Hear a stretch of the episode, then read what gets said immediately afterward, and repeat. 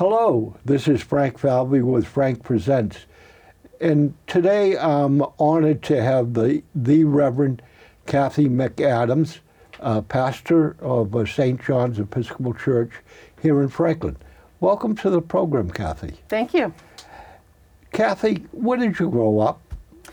Well, I grew up in a lot of different places. I was born in Washington, D.C., and then grew up in Southern California. And then I went to high school and college in Denver. Then I went to uh, San Francisco for 17 years and then moved to Massachusetts in 2006. What, what uh, college did you go to in Denver? Metropolitan State College. And what, what deg- degree did you receive from there? I received a bachelor's in elementary education. And did you teach for a while? I did, yeah. I taught in the Denver public schools for a few years.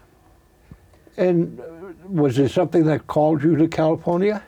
Uh, well, I actually um, went there for a job with the San Francisco SPCA working as an educator. And so I took uh, animals out to classrooms to talk to kids about pet care and wildlife and things like that. Wow. Yeah. And you, you still have that love of animals. You, you have a farm somewhere, right? A small farm in Canton. Yeah, I have a couple of horses. And no wild chickens or pigs or. You know, I would love to have chickens and goats, but we have a lot of predators. Uh, we live right near the Blue Hills Reservation, Oh, yeah. and so we get coyotes and foxes and hawks and all kinds of things. So the chickens wouldn't last. Yeah. Yeah. Do the uh, Blue Hills doesn't have any more poisonous snakes, does it? I think they probably do. Yeah, I think I've heard there are some rattlesnakes up there. Yeah, I know it. Uh, one time, uh, one time they did. I've never encountered them, thank God. right. Kathy, what called you or, or moved you to go uh, into the ministry? Wow, well, that's a long story. Um, let's see. When I was 23 years old, um, I got sober in Alcoholics Anonymous. And my first sponsor taught me to pray because I, I grew up without any religion. And um, so she taught me, you know, we get on our knees and we ask God for what we want, and then we say, Thy will, not mine, be done. And we also put things in a God box and turned it over in a, a way of turning things over to God. Um, and so with her, I got comfortable talking about God, talking about spirituality. And um, so then when someone invited me to go to church with them, I was ready to accept that invitation. And it happened to be an Episcopal church. And um, I found out that they were not the hypocrites my father had warned me about, that they were actually trying to feed the poor and welcome everyone and, you know, be inclusive. So, um, so I immediately, you know, became more involved with that church and I joined the choir and I became a healing minister. And I noticed that some people were, there was an inquirer's class that I went to, and it was a, a series that they were doing uh, after church. And I noticed that some people in that class were preparing to be confirmed. And I, I understood that um, confirmation meant becoming part of the community, joining, and I wanted to do that. But then, about a week before the confirmation, I called the rector and I said, You know, I don't know much about this, but should I be baptized before I'm confirmed? and he said, Oh, yes, we need to, we'll do that on Sunday. Um, so I was uh, baptized at Trinity Episcopal Church in San Francisco and um, confirmed at Grace Cathedral there in the city. Um, and so then, you know, I just got more and more involved in the church and I was also a student at San Francisco State at the time. I had already gotten my degree in Denver, but I thought I wanted to go to vet school. So I had gone back to do some hard sciences and things. And I only had a couple classes left, and I had turned in my application to UC Davis for vet school.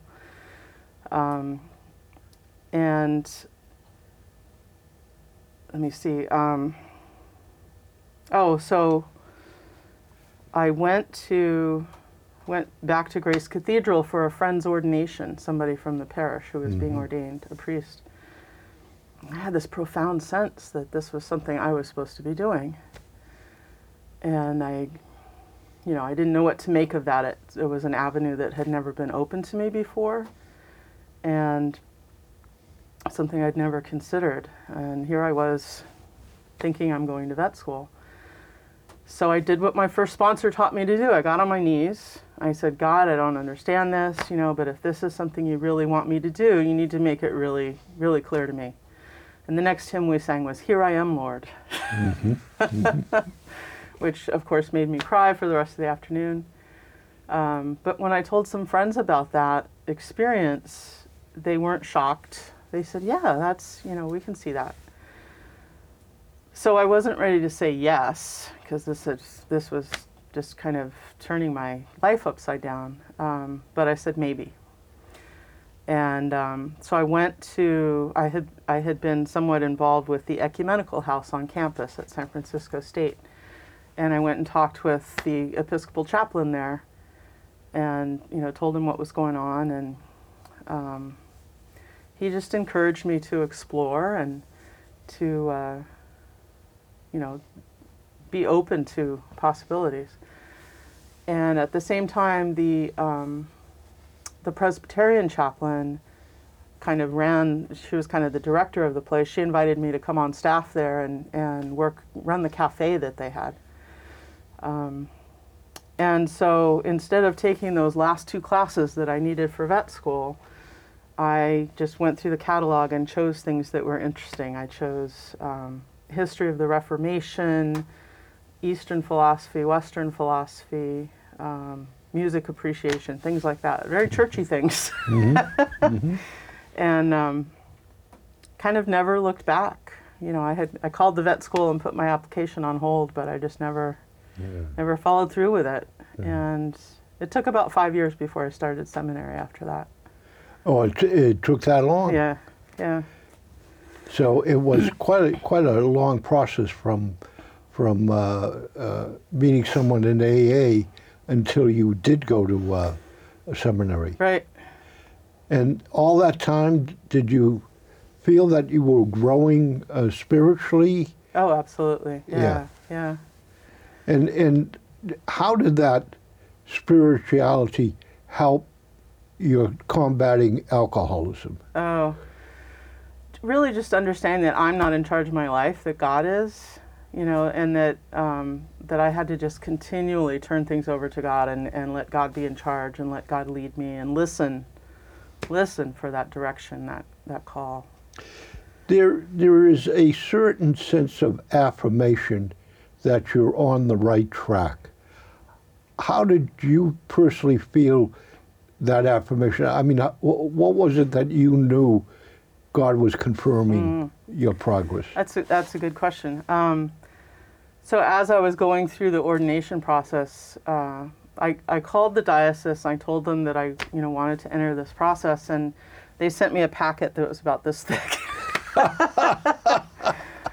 I thought, how am I ever going to do all of this stuff? You know, which included a one-on-one meeting with the bishop Yeah. and going before all these committees and things. And I thought, oh, I'm never going to be able to do that. Here I, I was in my 20s, you know. Yeah. Um, but I was able to just take one thing at a time. And I found that if I was going in the right direction, the doors opened. If I wasn't, I ran into roadblocks and I had to change direction. And that, ever since then, has, has been something that I've continued to rely on through life. H- How? What seminary did you go to? Church Divinity School of the Pacific. It's part of the Graduate Theological Union in Berkeley, California, right next to UC Berkeley. Uh huh. And um, it's nine different denominations, or nine different seminaries. Um, and you can take classes at all of them. So uh, I took Old Testament with the Lutherans, and preaching with the Baptists, and um, moral theology with the, uh, the Dominicans. yeah. And and was seminary a significant part of your learning uh, about not only how to be a pastor, but how to be a Christian? Absolutely, yeah. Um, I mean, since I was still relatively new to Christianity, there were some, you know, basic things about scripture and the prayer book and things like that that I needed to learn. But I found that uh, in seminary they kind of take apart all the things you think you know. they, they break it down and then help you put it back together. And that community of other travelers, uh, the other seminarians, really help to do that, to, to form your faith. Yeah. I'd like to put in a plug for uh, Boston University School of Theology and and continuing learning, Yeah. adult learning. Uh, I have in the past taken classes there, and and anyone uh, can go uh, register, uh, take classes there. Uh, you're you're you're auditing the class, and uh, I really I really think that not only helps you personally, but it really helps you in your spiritual life I bet. Yeah. uh, going on. Well, l- l- I want to come back to your story, but I want to talk a minute about uh, your pastor at St. John's. Yeah. Uh, first of all, the Episcopal Church uh, actually it comes out of the Roman Catholic Church. I- I- and- Not really. no? It, it's more like this. it's more like we parted ways. Yeah. Right. Back Yeah. in the 15th century, was it? Yeah. Yeah. back in the 15th Under- century when the King of England uh, wasn't allowed uh, to marry. So the Church of England uh, was formed. Right. So you're a very, what I call liturgical church. Yes. Absolutely. And what, what do we mean by liturgical? We mean that you process in. Yeah, there's a particular formula for the worship. Um, so I, as rector, cannot just make things up. I can't just decide that this is what we're going to do today. There's a lectionary which prescribes which scriptures are used on certain days, and there's a whole format to the, the worship. There's the whole opening rite and the liturgy of the word and the liturgy of the table, which is the Eucharist. And the Episcopal Church uh, highlights communion. Right. Uh, almost, uh, am I correct? Every Sunday you have that's, communion. That's correct. Right? Yeah. And not only every Sunday, but you may have it uh, sometime during the week. Yep. So, communion, can you tell the, our audience what the purpose and the meaning of communion is? Yeah, sure. So um, the the Eucharist, which is a Greek word for thanksgiving, was instituted by Christ Himself at the Last Supper, um, and it's based on the Jewish blessings of the bread and the cup, um, because Jesus, of course, was Jewish and he lived in a Jewish context. But um, but he said, you know, this bread is my body, and when you when you eat it, uh, you're doing this in remembrance of me. And then he held up the cup and prayed and said the same thing that this is my blood. So, um, in doing that, we are communing with Jesus, we're communing with each other, we're communing with Christians everywhere.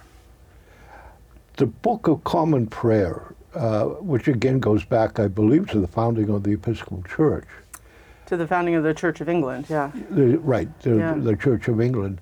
Uh, and it is, uh, uh, has prayers, has uh, services, uh, and, and my emphasis is that it is old, although it is updated on Yeah. uh, a regular uh, basis. Correct. Can you tell again what the Book of Common Prayer is all about and how it's used? Yeah, well, you, you got it. Um, there are daily offices that people can use morning, noon, and night, either in a, a communal context or just within a family or individuals. Um, and then there's the Eucharist that we use on Sundays and other occasions. Um, there's a service of baptism, there's the funeral, marriage. Um, there are some services that are only done by bishops, which are called episcopal services like confirmation and ordination. Um, and then there's just a variety of other prayers and psalms and things that, that people can use in their own prayers. Can you draw the distinction between meditation and using the Book of Common Prayer? Um, maybe. So I think any kind of prayer can be meditative. Um, I think some people would describe, um, you know, using a, a repetitive kind of prayer, putting them into a meditative state. Um, there's a lot of different kinds of meditation, whether it's focusing on your breath or focusing on some sort of mantra. But uh, the Book of Common Prayer is, you know, particular rote prayers Right. that people can use. And I think it's important to remember that we can always just talk to God, that we don't have to use those kinds of prayers to pray. We can pray anytime, anywhere by just telling God what we're feeling and what's going on for us. At stoplights. Yes, yes, yeah. Try not to close your eyes while you're driving, but, um, but I think the importance of having a prayer book is for those times when we don't have the words. Yeah. You know, when we just don't know what to say, and we can turn to a prayer and read it. Talking about New England and talking about Protestant churches, what is the message that a Protestant church needs to be emphasizing uh, to draw uh, people uh, to church, uh, maybe even uh, to begin? I mean, how do you explain what a Christian is? Yeah, so a Christian is a follower of Christ, a follower of Jesus. Um, our presiding bishop, Michael Curry, has started talking about the Episcopal Church as the Episcopal branch of the Jesus movement. the Jesus movement is about following Jesus. And that's really what Jesus asked us to do. He didn't ask us to worship him, he said, worship the Father, but he asked us to follow him. And so to try to do the things that he's doing to help bring about healing and reconciliation, to, um, to love people, and to bring about justice, to make sure everybody has enough. You know, he was constantly feeding people and healing people. And those are the kinds of things that, that Christians should be doing. And so I think, in terms of church, if we can invite people into that kind of ministry, if we can show that we're out there trying to do those things and ask others to join us, that that's important. And um, I think the hard part is making that shine through in our liturgy. You know, um, making the liturgy relevant for people so that they uh, see something meaningful there and have a reason to, to show up on Sunday. The the uh, the following part to, to, to follow him, um, his his teaching is a way of life. I- If you follow it, and it is uh, a way a how do I say it? it? It is a way if you follow what he is saying and what he's doing. brings, you know, I, I love my owl, I love wisdom. Uh, and what he what he's building on is the uh, Psalms and the Proverbs. And he is uh, calling people of his time uh, how to live both economically and in love and also in, in worshiping.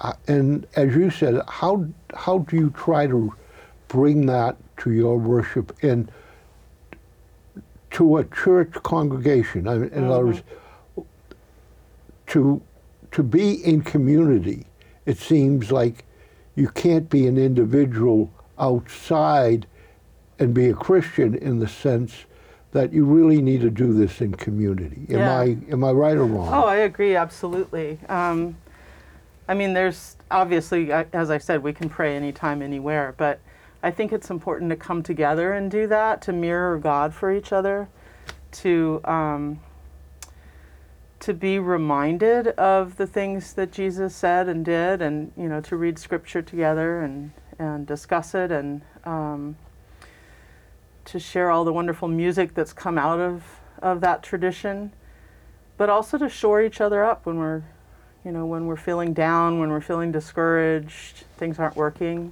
um, to strengthen each other for the week ahead and uh, keep each other going During the COVID uh, crisis of the last uh, few years, which isn't over which isn't over, and probably will never be over, uh, most likely. Yeah. What What is it that? How did you personally change as a pastor? Yeah. Uh, what was it that you had to do to meet the needs of uh, the people of your congregation and of your community? Yeah. Well, the first year was the hardest when we didn't even have vaccinations.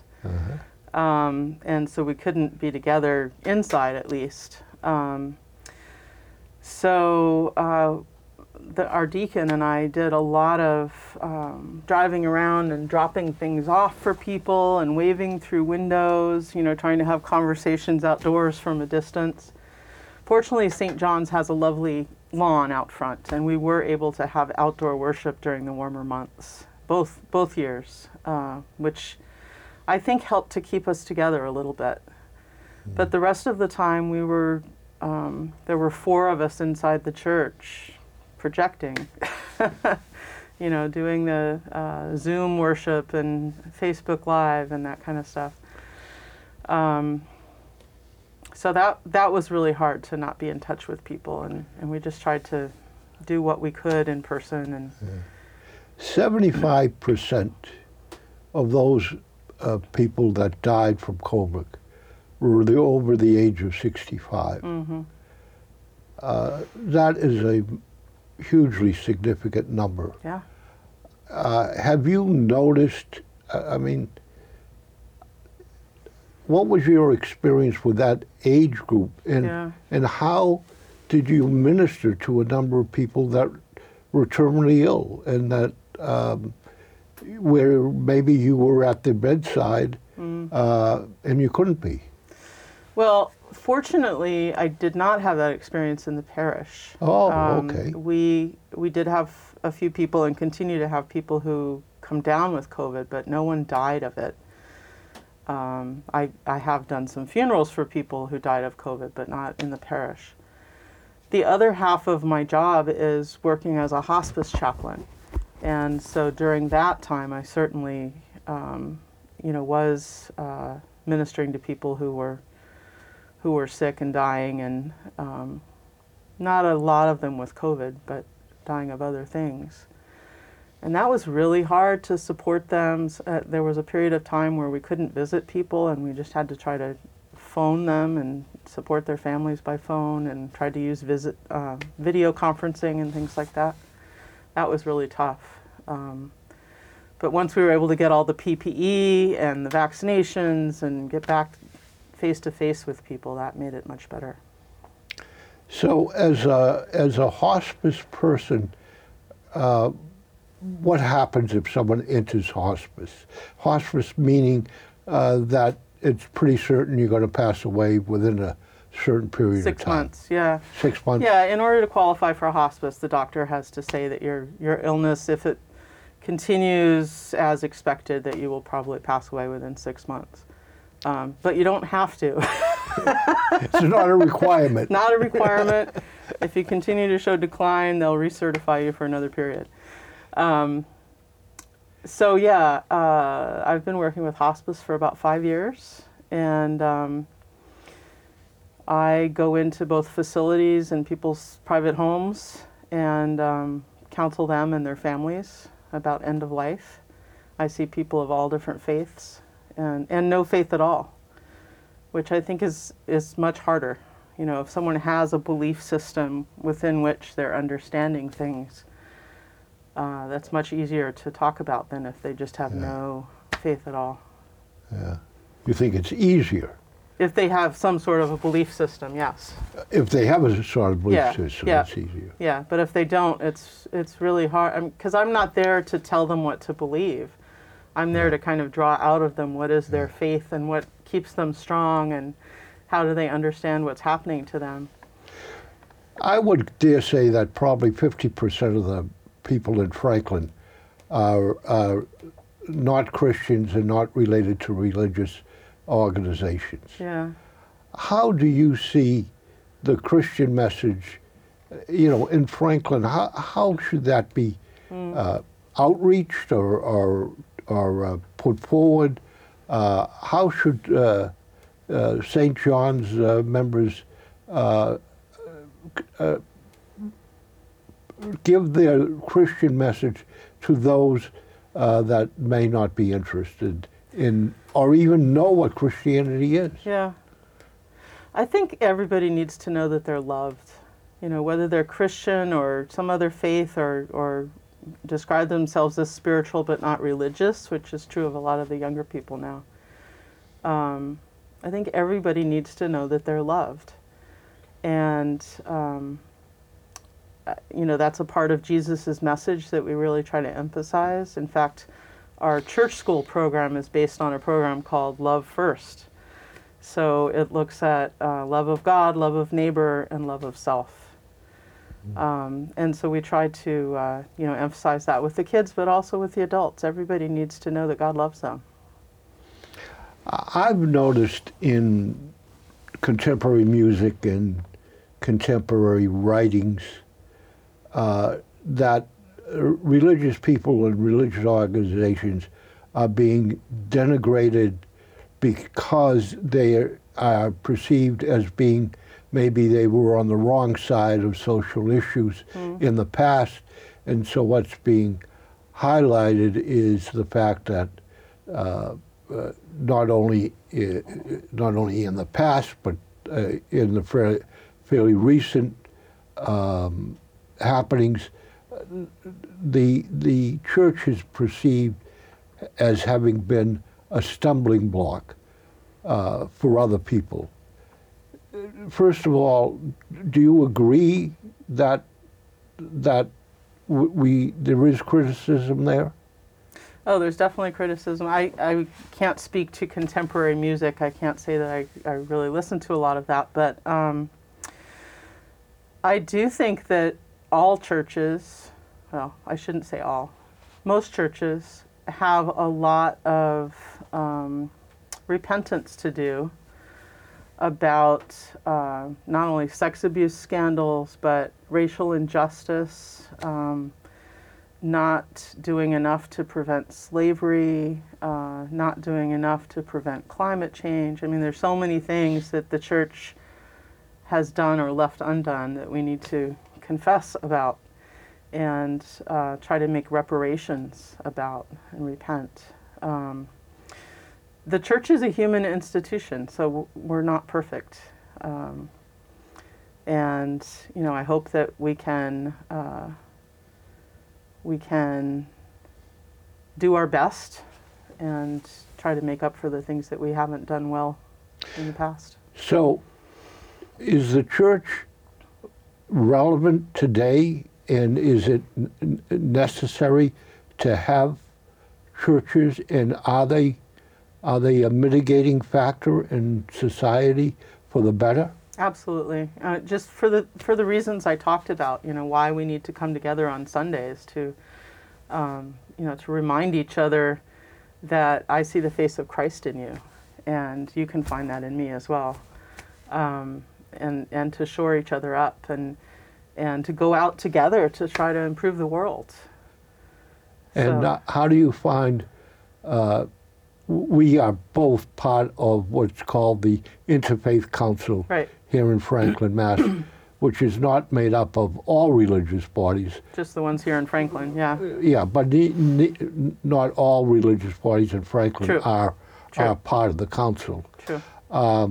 And striving to do w- what you said. How do you see the town of Franklin and in its religious bodies uh, uh, working uh, here in the community?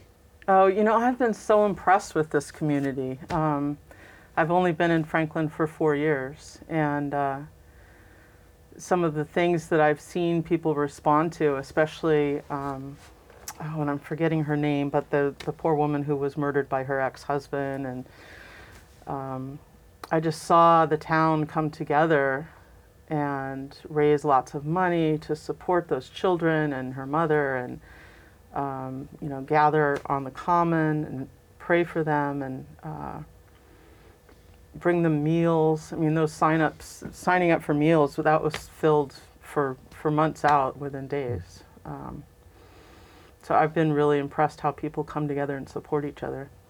That also happened to our uh, our pastor's family when he Yes, uh, when, he, was, ill. yeah. Yes. uh, and but it it th- there is um, one interesting thing too. We have an Afghan uh, family here in Franklin, and one of the needs, uh, one of the greatest needs, is drivers to be able to take that individual and his children to different places. Right. And yet, yet I don't think it's publicized as much. I mean, publicizing at times some of the needs, uh, to me, is more part of the bigger problem. Uh, but I think Franklin has a fish program where they drive people to uh, doctor's appointments. There are programs uh, within the Franklin community uh, that I think probably clergy, uh, if you ask clergy about, are more familiar with it than a lot of other people. Am, am I correct in that area? Uh, possibly. Um, there's a woman at the senior center, Maggie Gunderson, who has put together a crisis council. Uh, I may not be getting the name right, but um, it's people from all different facets of town government and community services. and Freedom Trail? groups. No, I think it's called the Crisis Council. Oh, okay. Um, she just started it, and I think the idea is just to come together quarterly to share kind of the uh, what we have to offer. But the point is so that we all know what's available, so that if we run across somebody who has needs that aren't being addressed in certain ways, that we know who to call. And so, um, she, but she's the coordinator of that. So I would, I would say And, and those. she's folks- fairly new, isn't she? she's been there a few years. Okay. Yeah. Yeah. yeah. Kathy, you're on another radio show on 102.9 FM, which is part of uh, this uh, a TV station operation called A Priest, a Minister, and a Rabbi. And you've been on it for, is it two or three years It's, now? it's. I think we just started our third year. Yeah, Can you tell us a little about that show? yeah. Um, I've really. I was apprehensive at first because I'm shy, but um, it, it's really been a wonderful experience, and it's uh, hosted by Dr. Pandora Carlucci and Jay Horrigan, and uh, the talent. in addition to myself, is um, Pastor Jacob Juncker from the United Methodist Church and Rabbi Tom Alpert from um, Temple Etz Chaim. And uh, we talk about all different types of topics, hopefully things that are relevant for people, and it's uh, usually usually airs monthly. Great. It's a great show to listen to. It's on on Fridays. Uh, look it up on the uh, website. Yeah, I think it's on some Wednesdays too. But yeah. Kathy, what's the question that I haven't asked you that, that you're just dying to espouse on? Oh gosh. Um, I'll just tell you that St. St. John's is a great community, and if anybody is thinking about you know looking for a church community, come visit us Sunday at 10 o'clock. We have uh, church school at 9:45, and one Sunday a month we have a family service, so there's no church school that day. Um, in the summer things slow down, but uh, September 11th I think is our kickoff for the next school year. So come visit. And you're one of the few churches that have a Christmas fair, We did before COVID. right? and I don't know if we might put that back together in some capacity. We, but we do have a pumpkin patch. Yes. We started that two years ago, so come to our pumpkin patch in October. Yeah, Great idea. 237 Pleasant Street. And how can people reach the church or reach you? Yeah, well, as I said, just show up. Um, but you can call me. My cell number is 857 237 9428. Or you can, um, I The don't, The church's website? church's website is stjohnsfranklinma.org. And is there a church email? That would be admin at stjohnsfranklinma.org. Kathy, I thank you for coming and uh, hope uh, in the future we'll be able to have a follow up. Wonderful. Thank you, Frank. Thank you very much. This is Frank Falvey and Kathy McAdams. and Kathy McAdams wishing you to have a blessed day and a holy Sabbath.